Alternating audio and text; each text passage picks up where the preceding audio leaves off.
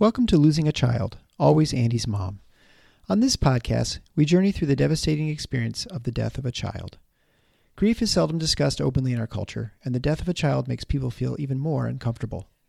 We approach the topic openly and honestly, speaking to people who have lost loved ones and experts who help care for them.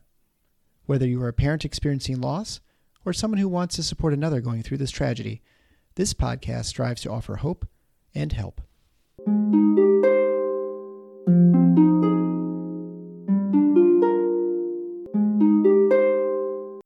Welcome to episode 97 of Losing a Child, Always Andy's Mom. I'm Marcy Larson, Andy's mom. So, first of all, I want to say for the first time, I'm trying recording outside. I am at our cottage up in northern Michigan for a little long holiday weekend and decided to stay up an extra day. So if you hear birds chirping in the background, that is because I'm outside.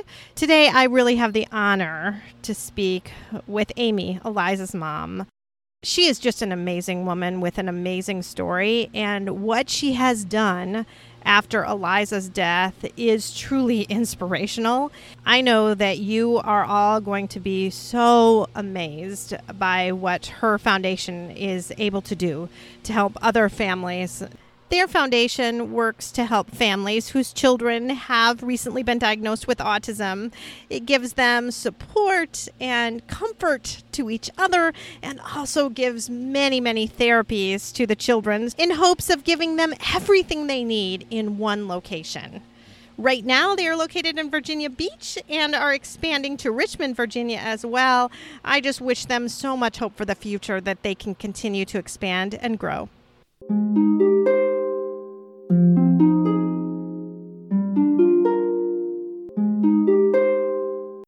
Thank you so much, Amy, for coming on the Always Andy's Mom podcast and sharing Eliza with us today.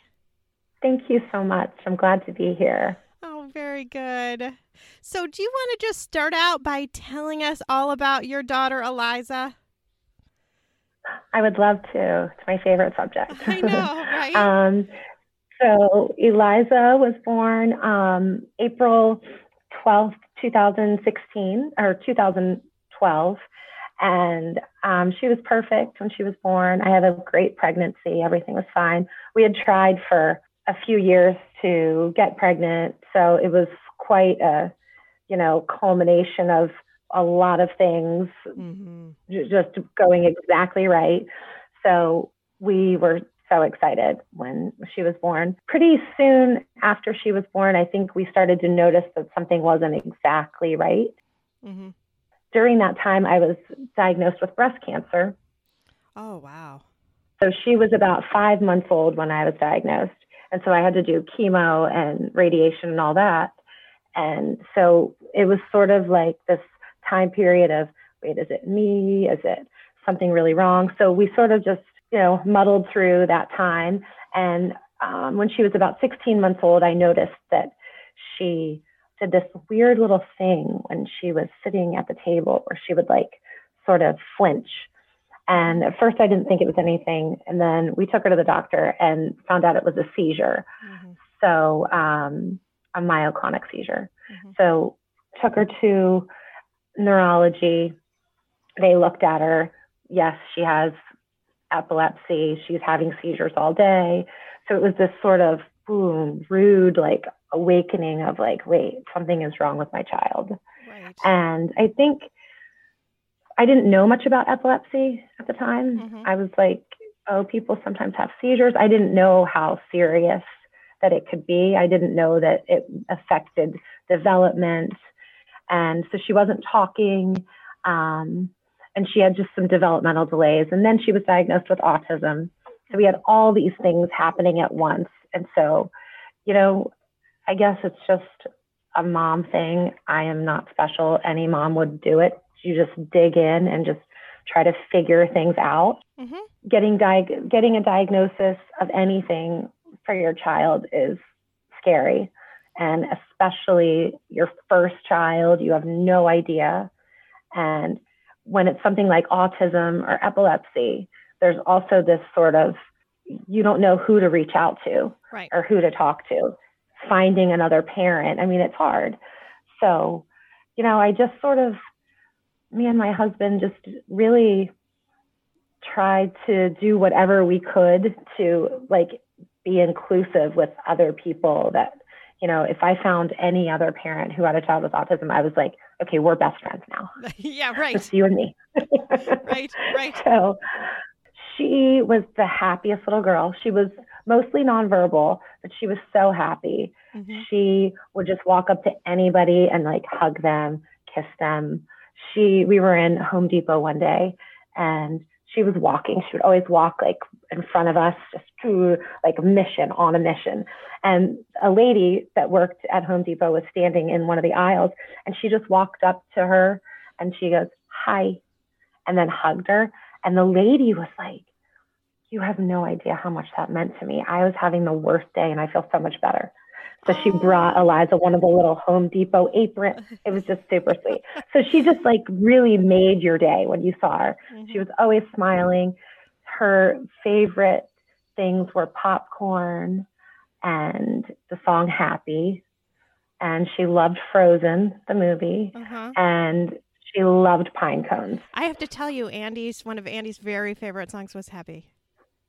It was? Yes. Oh, he loved, I love that. Love, love that song. Mm-hmm. Oh, that's just. I mean, sweet. it's a good song. It is a good song. sweet that that they that that's mm-hmm. a yeah that's the thing. So yeah, she was. I mean, she was amazing because she woke up every day and didn't realize how much harder life was for her mm-hmm. than it was for a typical child, and she just really like just persevered through everything. She was hospitalized a lot when she was young. She mm-hmm. had a hole in her heart that had to be repaired.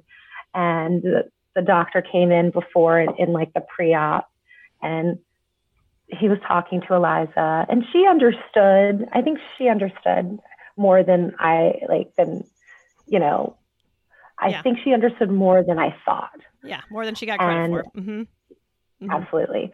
So the doctor came in and was talking to her. And before he left, he was like, "Okay, Eliza, we'll see you soon." And he, she grabbed his hand and just kissed the top of his hand. And I was like, "My sweet girl." So you could just, I mean, you can see in her pictures, she's just always just really sweet and happy. Mm-hmm. And um, it's when when she passed away, that was it was just how can this how can this be this happy sweet little girl mm-hmm. that was just walking around you know mm-hmm. all of a sudden they're gone yeah so. so what did happen with eliza she she had been in the hospital that summer um, she passed away november 11th 2016 and the summer before she had been in the hospital for a three week stint in the PICU and then two weeks because she had extremely low muscle tone. Mm-hmm. And so when she would get sick, she was unable to clear her airway properly because she couldn't really cough.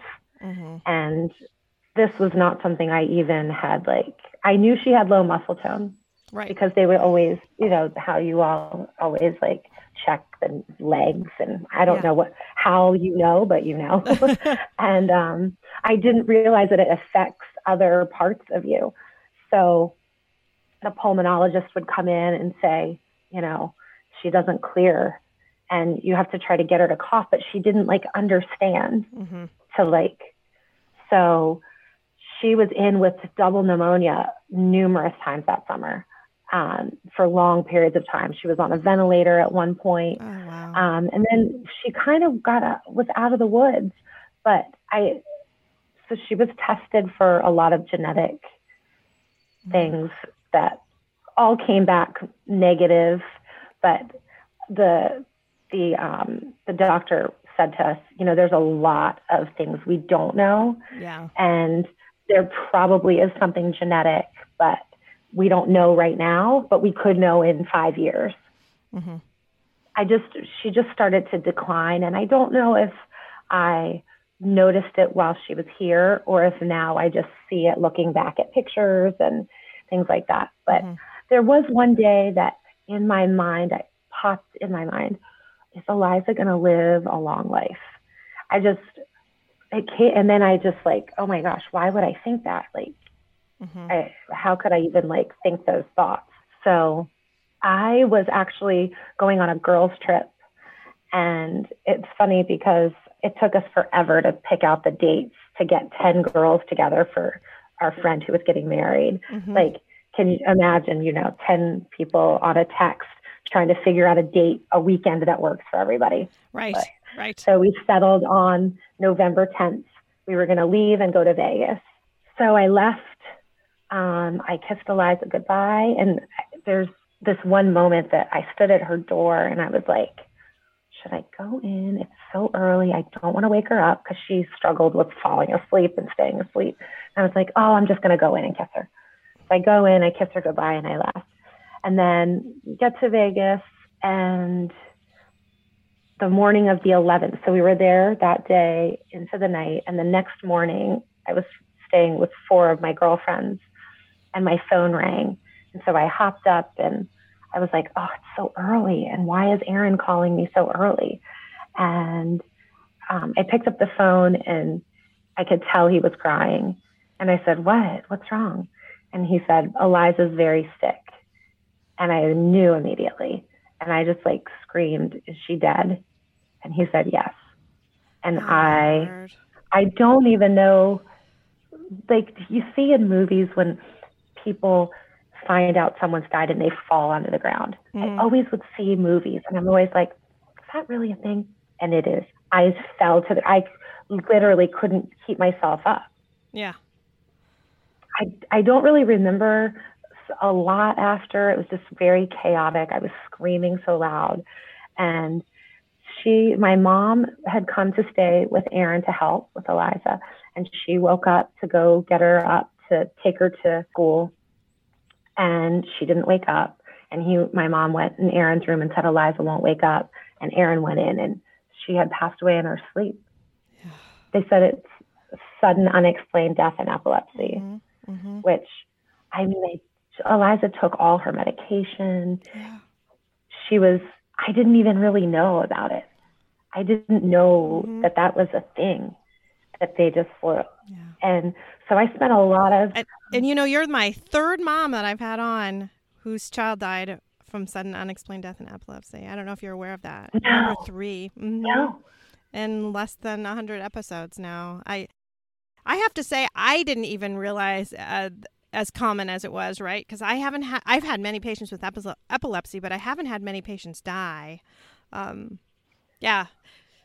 Yeah, it's I I recently just had one diagnosed that has epilepsy and we've been treating her epilepsy for a long time and she has a genetic disorder and they recently found out that it has a really high association with sudden ah. unexplained death and epilepsy and and now they are going to do surgery even though there are going to be very likely high complication rates. But i thought after meeting all of you i couldn't do anything but recommend that they get the surgery. You know what i mean? It's just yeah, yeah. Because, I, and I don't even know if it's something that I wished I would have known right Right. more about. i have asked I'm people that like- question hmm Yeah, I it's it's such a there's nothing you can do. Yeah, There's and and I I called her cardi I called all of her doctors. I wanted someone to make sense of it for me. Mhm. And I said, Well, if my husband would have checked her in the middle of the night, could that have helped? Or what if I would have been sleeping next to her? And they were like, nothing there's nothing you wouldn't what if we would have done cpr what if aaron would have like and there's nothing there's Mhm. nothing you can do and it's sort of um it's this such a helpless feeling and i i mean we all know it you feel helpless because like we're supposed to protect our children Yeah. Yeah, the last mom I had talked to had she her daughter was about 20 and she was sure that she probably hadn't been taking her medication, right?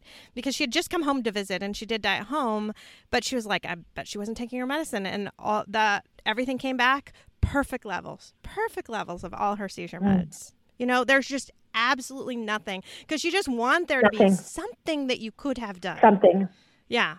And I do Right. feel I'm happy for my family that there is an option of doing surgical things, even though, you know, there are going to be bad things with For that too. But at least they have an option because most people just Mhm. don't at all. You just don't. right? And we loved our neurologist, but she didn't talk a lot about Mm-mm. SUDEP. And why would she? Yeah. I mean, if there's nothing you can do to prevent it, it's like, I mean, I think it's sort of like SIDS, where there's Mhm. just really no explanation. They Yeah. don't, don't really even know what happens. Right. Right. And so I think you're right in that neurologist was it is it smart they didn't tell you or not? But likely it was because it, you would have just lived in even more Yeah. fear every single day. Is today Fear. going to be the day she doesn't wake up? Right? Right. I, I can't imagine living like that. Mm-mm. No, I know. So, I mean, there's, I, I dug in, I tried to figure things out because there was nothing else I could do Right. except like put my mind, get my mind to work like, okay, wait, what if, what if? hmm But at the end of the day, um, you know, I think she, she suffered more than maybe I wanted to believe. I Mhm. think no no child wants to spend six weeks in the PICU, you know, during the summer. It's a, I mean, that's terrible. And she spent a lot of days in therapy, just speech therapy, occupational, physical therapy, all of those things. And you know, that was in the foreseeable future. That was going to be her life. Mhm. So I could never have imagined that I would lose a child, just like I'm sure you could never have No. imagined. No. And it's not anything there's there's really nothing that compares to that. And it's just so different than losing anybody else. hmm It's part of you. It really is part of you. Yeah. I think that's that is the difference. You're right there. It's part of you. And yeah. Yeah. Mhm. Mhm. There's no comparing. Mm-mm. to it. And I found like I feel like people respect that and you know, there's occasionally the person that will say, and I'm going to use this as an example because it just happened. Um, they'll say something like, and I think you did a podcast about this. How many children do you have? Mhm. and I don't have any more children. It was only Eliza. So I will say, well, I have one. Um, she passed away. She was four and a half. Mhm. And she said, Oh my goodness, I'm so sorry. I know how painful that is. I lost, I had a miscarriage and and it was extremely painful. And I was like, okay, I'm just gonna like respect that that was painful for her. That's her story. Mhm. But there's always a little something where I'm like, "Hmm, let's just Yeah. It's just say you're right. It's hard to compare. it's a hard one right? for me. Mhm. It's hard to compare. And I know that's just some people just want to feel like they're connecting with you, Mhm. but there's always the, it's like it's sort of like I've come to this place and I really try to work on it of like comparing like pain and grief. Mhm. I'm like I'm at the top and everybody else is here and it's terrible, but it's just you want you want people to know how painful it is Mhm. so that they can sort of you know come alongside you and and just you know be a part of it and understand what you're going through but nobody is going to ever understand No. and that's sort of what i've had to come to to realize Yeah, and even if you've lost a, a, a child, you your grief is not exactly the same. I mean, even my husband and I, our grief is not exactly the same, and, and we're both parents of the same child who died, and our grief is different. So mm-hmm. if our grief can be different, then certainly my grief is different than yours, and is different from everybody else's. It's just kind of getting that understanding that. For all of us, it's the worst thing we've ever experienced. And for the woman who had Right. the miscarriage, that is the worst thing she's ever experienced for sure. right So, yeah, that's it, it's hard not to compare sometimes, but I think it it's good when you can hit that point and you can go, you know what, I'm not going to anymore. right Just know that it's just Right. awful. And hmm hmm And that's interesting because I mean, someone very early on, um, a therapist told me and my husband, you have to respect how each of you grieves because it's going to be so different. Mm-hmm. And I, in my mind, I'm like, it's not going to be that different. It's so different. Yeah. It's shocking how different. It's Mhm. like, are we in the same life? Is this the same life? Right. Because it's just, it, there's a, I think there's a different connection between a mother and child than there is with a father and child. I, I just think there's a different, it's just different. Mm-hmm. And so we grieve differently. Mm-hmm. And our relationships were different, right? It wasn't the Mhm. same. You don't. My relationship is different with my three children, even. So, Right. you know, I I would grieve all of them, each of them differently in many ways, and not one more or less than another for sure. But all of the grief would be different because we have a different relationship Right. because they're a unique individual. So, mhm. Right. yeah. Right. So, in that immediate time afterwards, I mean, there just must have been a lot. You just having to get home, and how even was that? Like you were with girlfriends, right? In that, I was with yes, I was with girlfriends and it's amazing how like my community, my friends came together here in Virginia Beach when it happened to get me home because it was I mean that's what I'm as far, you know, Yeah. west as you can go. So it was going to take a long time. So a girlfriend called one of my friends that was in the room with us and I was like crazed. Like the Yeah. security had to come. It was terrible. And my friend said, "You have there's a flight. We have two tickets for you to fly with Amy. Get to the airport. You're flying Delta, leaving in two hours. Get there. Blah blah blah." So we're just like throwing things in bags. I really don't. It's it's shocking how how little I remember, but then there are these little things that come like are Yeah. so clear. Mhm. So they are wheelchairing me through the casino. It was like so surreal. I'm in Yeah. Oh, Vegas, like the craziest yeah. place to be yeah, that And is. it- in a smoky casino. I am like wanting to, I just kept saying, I want to die. I just want to die. Well, and I'm sure in your mind, I just think about even myself.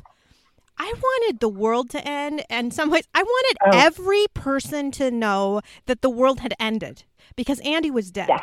And like the world should not be going on. So for you Mhm. to be in this casino, which is like, you know, all happy and everybody's crazy and having fun, Yeah. right? That's the whole thing you're supposed And to do I'm in Las like, Vegas and having fun. You're like, do you not understand? The world is over right now. You all should stop. Right? You all should Yeah. stop. I told everybody that I was, Yeah. if someone said, Are you, I know my baby died. Yep. And they would be like, and I'm like, I don't care if I'm shocking you right now. I know. I'm I know. telling everybody. Uh huh. I was exactly the same way. Like, my child is dead. My son is dead. Like, Yes. why are you telling perfect strangers that your son is dead? Because I was like, because the world is over and they shouldn't Right. be going around and having a happiness, happy moment right now. Right. Like, I didn't Right. want anyone I to was, be happy. I 100%. I, um, they got me on the flight and I was sitting with my friend and I was his, I mean, I don't even know what I was, but I just remember so many people were looking and I was just saying, my baby died, my baby died. And people were like very shocked. Yeah. I could tell, but I was okay with it. Yeah. flight attendant came up to me and said, I am so sorry. I just have to ask you, you have to calm down because we, they won't let us take off until you're like, and I was like, what? So I like had to keep it together hmm on this flight. And I, I, so many things, so many things happened on this, like, on this journey home. Um, you know, just so much kindness that I experienced from strangers hmm that I will like never forget. Um, you know, the lady who's wheeling me through the airport, just like praying over me when we got to Atlanta. Um, the stranger, this man coming up to me and and asking me if he could get me a cup of tea. You know, I was on the I got on the flight, so we flew to Atlanta. We had a layover, and then we got back on the flight. And Atlanta to Virginia Beach is like an hour. Um, I sat down. My girlfriend was on one side, and this lady came and sat next to me, and I was in, I was in the middle. And um, she goes, "Are you okay? What's wrong?" And I said, "My daughter died. My daughter died." And she she went, and she like took a deep breath, and she gets her headset on, puts her phone, gets ready, and she grabs my hand and she just held my hand the entire flight. Mm-hmm. And I was like, and crazy enough, she lived in Virginia Beach. And a few years later, I was in a store. She walked up to me and she was like, I sat next to you on the flight that your daughter died. And I was like, oh my gosh. I'm like, how do you remember me? She's like, I will never forget your face ever.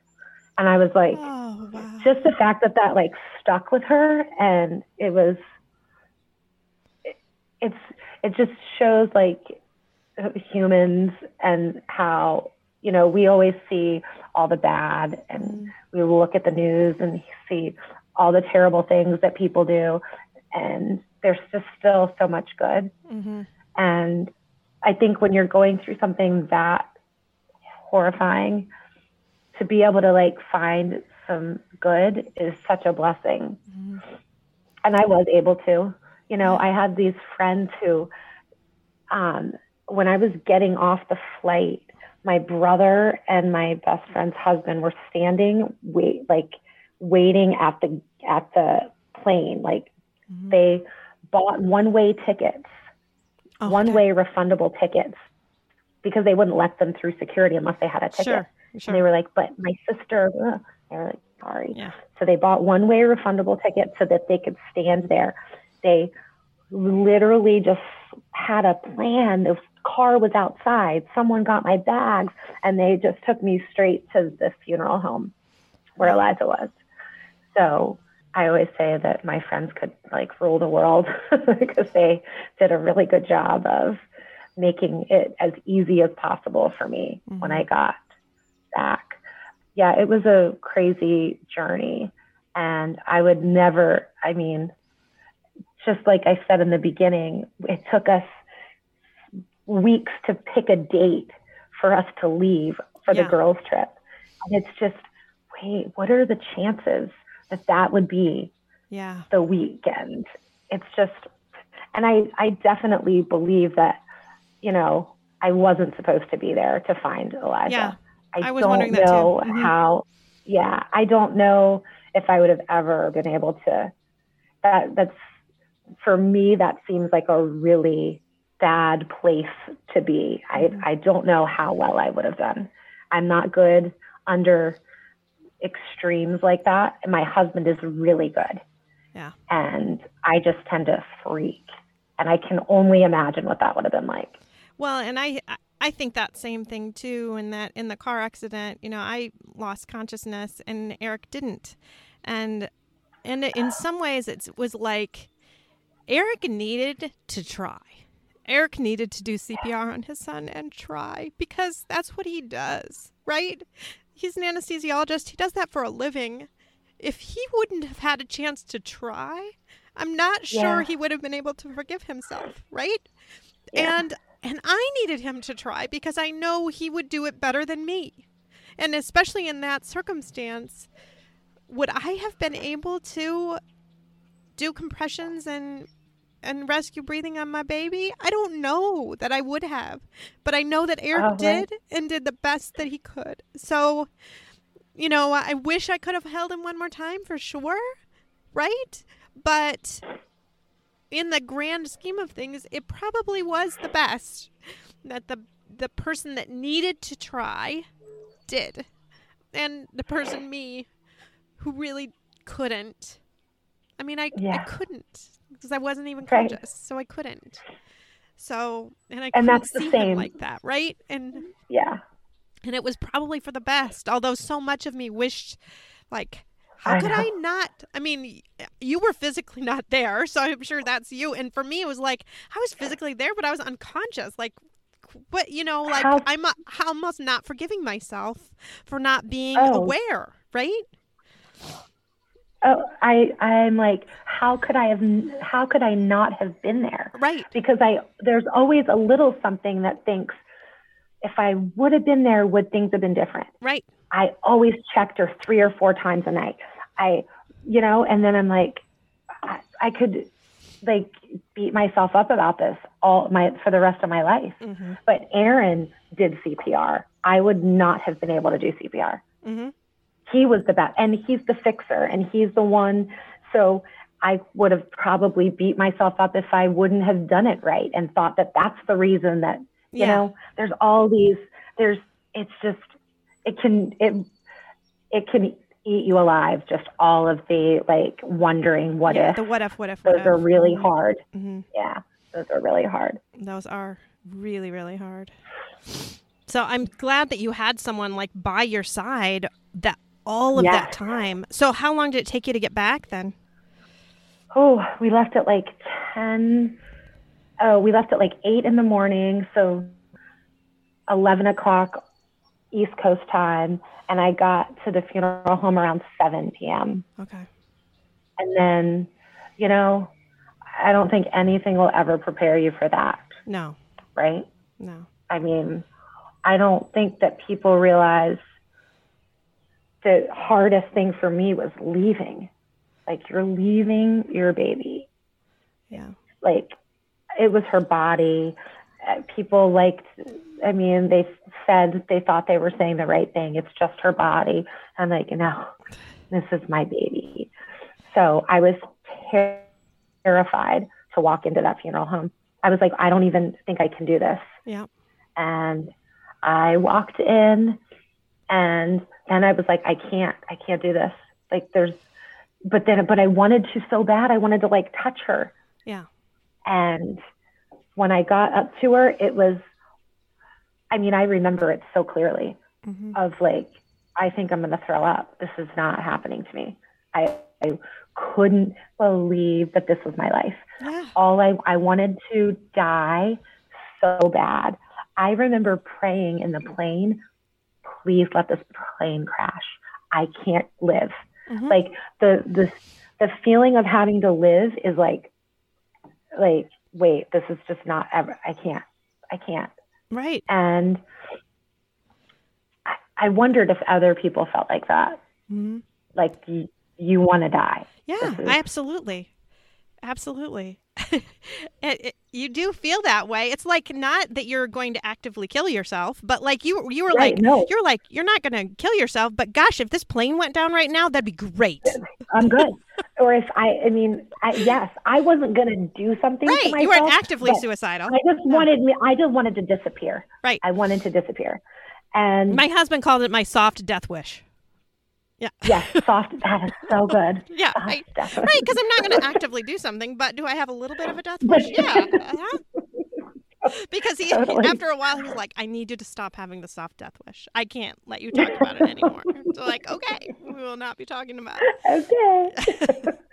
so yeah, seeing your child. Oh, that is something you can't Yeah. get out of your head. No. and then leaving and just like wondering and what it oh it's, it's I know my the therapist had said to me every mom. So she really exclusively sees bereaved mothers. That's like her entire Oh. practice is seeing bereaved mothers. wow And she said she has never seen somebody that didn't want to know exactly what happened.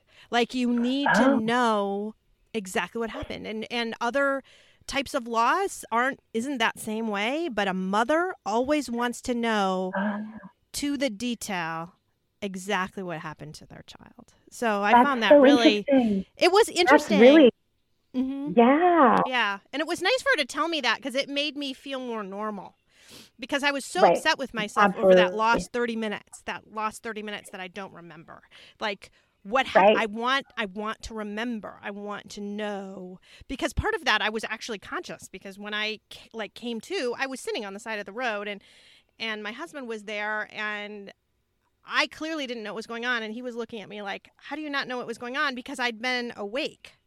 But I was but Ah. I have memory loss, you know. So, you know, so uh, that's why were your like, other were your other three kids in the car only one of them. My son Peter, the younger one. We were just going to this baseball game. Um, my older daughter was had a violin lesson, so she didn't go, and then my foster son was working, so he didn't go. Um, but I, I do have to say, had they been in the car, I would have lost three, um, because the entire back. We were in a minivan, and the entire back was completely crushed, and there would have been zero chance of anyone in the back surviving. So, I mean, thank goodness they weren't in the car because I I know I would have lost three of them and not not one. So, hmm Mm. yeah, Yeah, Yeah. one is bad enough. One yeah, is bad enough. yeah. I found myself reading books about child loss. hmm About um, I read Rare Bird, who I listened Ah, to that podcast. I love I love that. her. Love her. She's awesome. hmm and and I um I wanted to connect with other moms who had lost children so badly Yeah. and I just wanted to not feel as alone and so I read about Jack and and I don't know there's something it's like I feel like I know her story so Mhm. well from Mhm. reading that book and going through all the different things and talking about when her husband like went to the museum and she was like how could you go to a museum when we just lost our child? And I was like right, Right. I know. Yeah. my husband wanted to go to the movies. I was like what? Eliza just died 2 days ago. What are you talking about? Yeah. and so just to just to be able to um, hear other other moms stories has just been life saving to me honestly. Hmm I mean, even just you telling me that moms want to know Yeah. details. Yeah. It's like, oh, okay. I'm And that's why, alone. right? I And that's why you wanted to know. You wanted to know absolutely every single thing. What could I possibly have done? Is there anything that could have changed this? You needed to know Right, right, that. Mhm. right, right. It, yeah.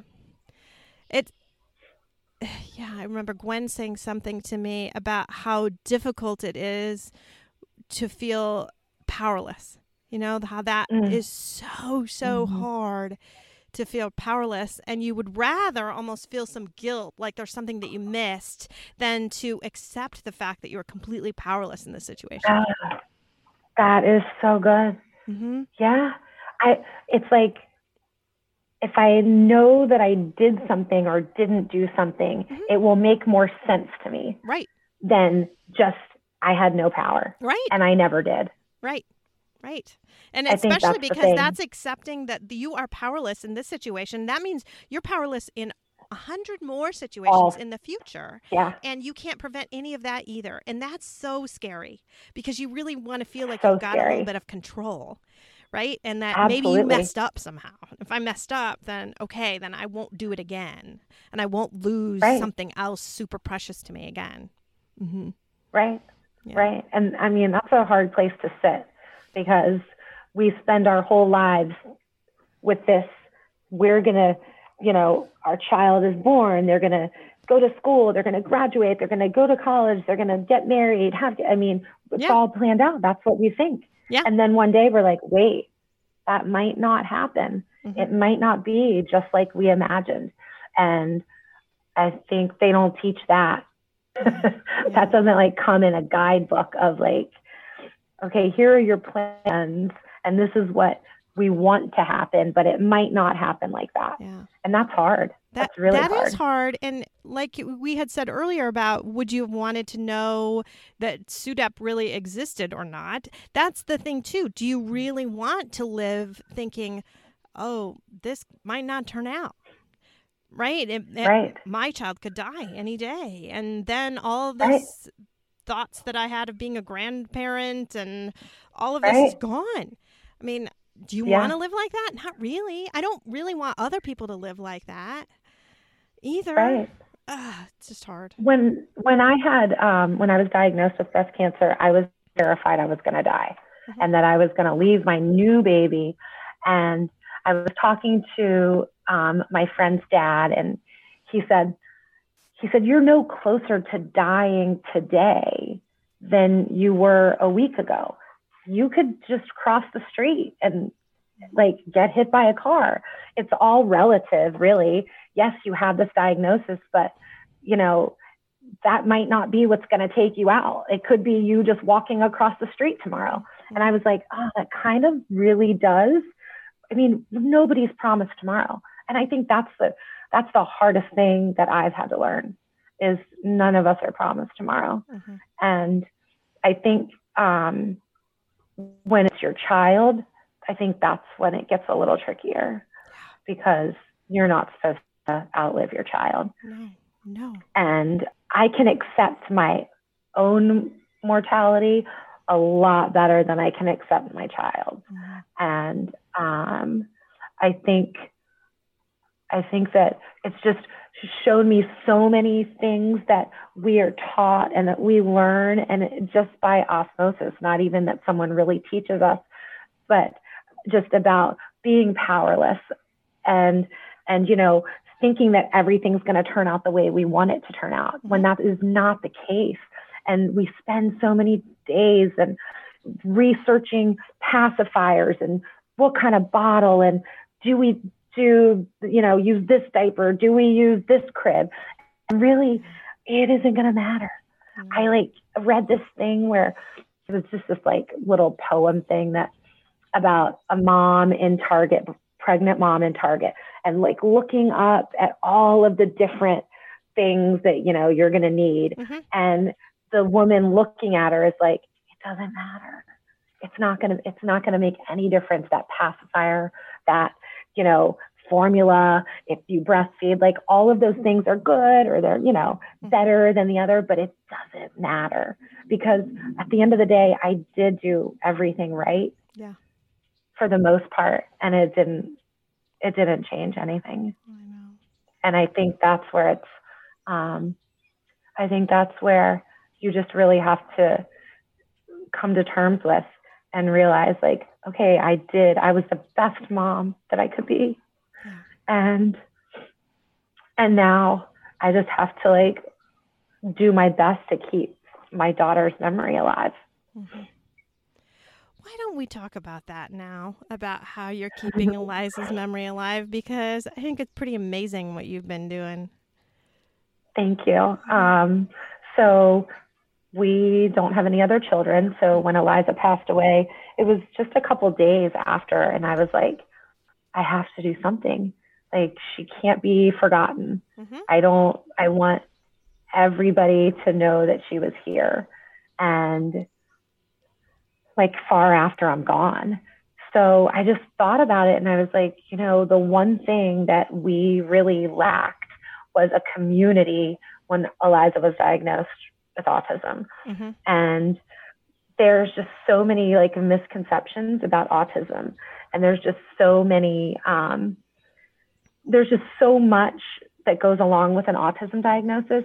I mean, it's a spectrum. Yes, yeah. we all know that it's a spectrum, but I don't, you know, I always had in my mind, oh, it's children that don't make eye contact. They don't want to be touched. And that's really not it. I know. Eliza loved to be touched and squeezed and hugged. Like she would want to be hugged all day, which is like my love language. yeah, I, I love so. that you talked about Eliza in that way because you are 100% right. That is not what people think about when they think of autism. Right. Because it's just Mm-mm. is such a wide variety. And and I bet that woman at Home Depot, when she said hi and mm. gave her a hug, if you would have a- if you would have asked that woman, "Do you think this child has autism?" she would have said, "No."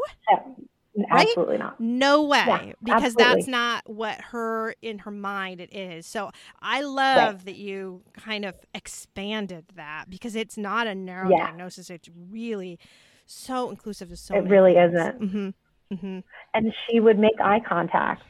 Yeah. And, you know, there's just, and I was just the same. I didn't know yeah. because it's like, okay, here's the list. And if that you could check, yes, then then they have autism, but that's not really Mm-mm. accurate. So um, I just so when Eliza was diagnosed, we took her to the neurologist and they gave us a paper and said and gave us a prescription for um, ABA therapy, which is behavioral therapy. And then they gave us a list of like 30 different providers of ABA therapy. And I was like, I don't even know what this means. like, right. I literally have never heard of this. He's like, it's the type of therapy that works really well with children with autism. And I was like, okay. So you're just like looking at this list, like, I don't know, who are these people? Like, I have literally no clue. I don't know who to call. I know she needs speech, she needs OT, she needs PT, and she needs ABA therapy. Like, I don't know anything about any of these things. Mm-hmm. So to me, I felt like it was so important to be able to help moms like me mm-hmm. and to help families like ours. And I spent so many Saturdays being so jealous of families that were taking their kids to soccer or taking their uh, kids to dance or any of those things because I didn't have that. Mm-hmm. Um, there's a lot of special needs programs that say they're for kids with special needs, but there's a very big difference from Eliza to, you know, another child with special needs. There's, I mean, she needed one on one, like hand over hand. Mm-hmm. So I wanted to create a center that was beautiful, that didn't look like a doctor's office, that a child can come and get all their therapy, ABA, OT, PT, speech, and social skills all in one center. And that parents can come when they get a diagnosis and they can sit across from me and every one of them is like we have no idea what to do. And i'm like i know.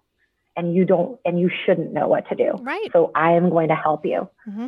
so we have um, our chkd is our children's hospital here and their neurology department will refer people to us for when they get diagnosed uh, we see four or five new families a week and we're growing and we're outgrowing our space and we're opening a center in Richmond, which is about an hour and a half from Virginia Beach. And it's just, it's done so much good for our community. We see about 150 kids a week in and out for different therapies. And all of the therapists that work here all were Eliza's therapists at one point or another. Mm-hmm they came alongside when I said that this is what I wanted to do. So I'm sure you know this, but when your child dies, everybody wants to help somehow. Mm-hmm. They want to raise money for you, or they want to make you food, or do all of those things. And so they were like, some friends were like, well, people want to like give money, and I'm like, I don't. I feel we, I don't want to take people's money for like we we've got the funeral, like it's, and and then I'm like, wait, well, why don't they can raise money? They can give money towards this foundation that I want to build. Mm-hmm. So this was like day five. I don't even, I feel like I'm just going to go out and say, I feel like I had some superhuman strength at that time to even come up with give money to this foundation that I'm going to start. Like, crazy. That does not even exist yet. Yes. So, right? That doesn't even exist. And we ended up raising $60,000. So that was sort of like the seed money. And it sort of like got me to like, okay, well, now I have people who believe in this. So now I really have to do it. Mm-hmm. So we got our 501c3 about five, four months after Eliza died. And then about a year and a half after that, we opened up the center here in Virginia Beach.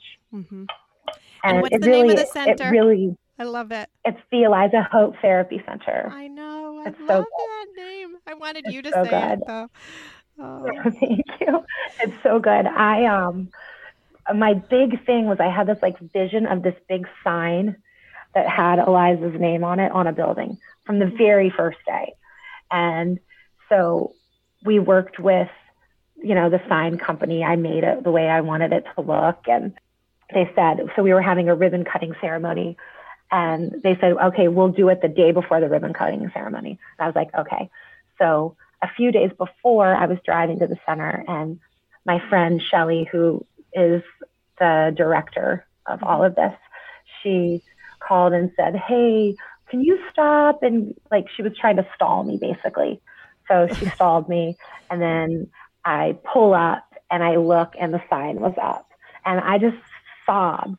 I was like, there it is I like did this. Like the Eliza Hope Therapy Center has a big sign and it's going to light up at night. So I get out of the car and I'm sobbing and I hug Shelly and the two men that were like putting up the sign, they're standing there and I like hugged them and I know they were like, what is going on here? Why is this lady hugging us? But it was just such a like full circle moment for me where I got to like see her name up there and know that in so many ways she was going to change people's lives. And that's really like all that I hoped for. Yeah. And I think um, if if I can say that she changed one child's life, that makes me happy. And I just know that she's changed so many more. Yeah. It's just such a beautiful thing. I just love the whole idea of it. And I mean, as a pediatrician, a, f- a few years ago, our office actually decided to hire two nurses now we have in our office that are complex care coordinators and they do ah. they they help Okay. families so like your family that would get a diagnosis like that then they're the point person in our office because I did feel like I was at a loss. And you do have to just give this list of names and then they have to do it all. And so now I can set give these women's names and say, if you call the office, I need you to talk to them and they're gonna walk you through this and get you the people you need. That's what we have to do in our office as kind of a little That's perfect. little well, we we do that because we don't have something like what you have. Right? Oh, right, right. I mean, But, I it would be even at least one better to be able to say, I'm going to send Right. you to this amazing, awesome place that's going to teach you all about your child's diagnosis, plus give your child every single therapy they could possibly need. I mean, wow. Yeah, What a gift. yeah, What a gift. yeah, it is. I, I mean, I've talked to so many parents that are like, this has changed our lives. This has been, and I'm like, whew, like, it has. And I know it would have for me too. Mhm. And we started a um, Hope Stars League, and it's soccer, basketball, it's all the different sports we do every, you know, 12 weeks. Mhm. And the first soccer, we started it last fall, and it was we started with soccer. And I wanted the parents to just be able to sit on the sidelines and watch their kids and have enough volunteers that the parents didn't have to come in and like run after their child because that's really what we just do. We Yeah. just run after our child. Yeah. And so we had enough. And I just got to see these parents just like relax and see their child doing something that they might not ever have gotten the opportunity to do. And it was huge. The news came. It was like the most amazing thing. And giving them their little trophies at the end, I mean, it's so life changing for everybody, for not just the kids, because the kids, yeah, they like the trophy, but it's fine. The parents, though, and the volunteers are so changed by that experience to say to see okay not every family is the same Yeah. and this is a hard road and so when when you see families like ours out in the community you get a little glimpse of this and you're like okay i get it i mm-hmm. can understand it a little better now Yeah. Yeah. What a gift, though, that you're just giving them. It's just so, so beautiful and amazing. And I, I hope you keep expanding. Going to Richmond now. So, how many Well, have- therapists do you have on staff? well we have probably about 16 Oh, my word. Yeah It's just amazing. it is it really is amazing But it does show that there's such a need. And the other thing I was thinking about is when you're a healthcare provider doing this, you have to, you know, you give these recommendations and then all of them all take different insurance. So that's always a huge oh. problem too. Like, well, what insurance do you have? Oh, you're this insurance, you can go here, but you can't go here and you can't. So that is Oh, such yeah. a beautiful thing too to be able to just know that you're going to be at one place so you don't have to Yeah. jockey around based on what your insurance is. right You know? right I don't know. we just we want it just to be easy for for parents because there's so many more things that are going to be difficult like let's just take this off their plate Yeah. and make sure that we have the best therapists and the best space Mhm. and the best volunteers so they don't have to worry about that Mm-hmm. Mm-hmm. Well, So I just Yeah. love what you're doing. You are Thank hundred you. percent keeping Eliza's memory alive for today and long, long into the future because this is going to go on for a Yeah. long, long time. So thank you. thank and thank you. you. so much for writing to me and sharing because I am so blessed. I am so blessed to be able to share Eliza's story like this. Thank you so much. Thank you. And I'm so glad that I got to get a glimpse of Andy's life too.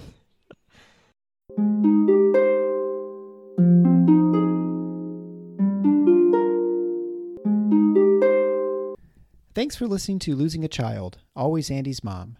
Please subscribe to the show on your favorite podcast player.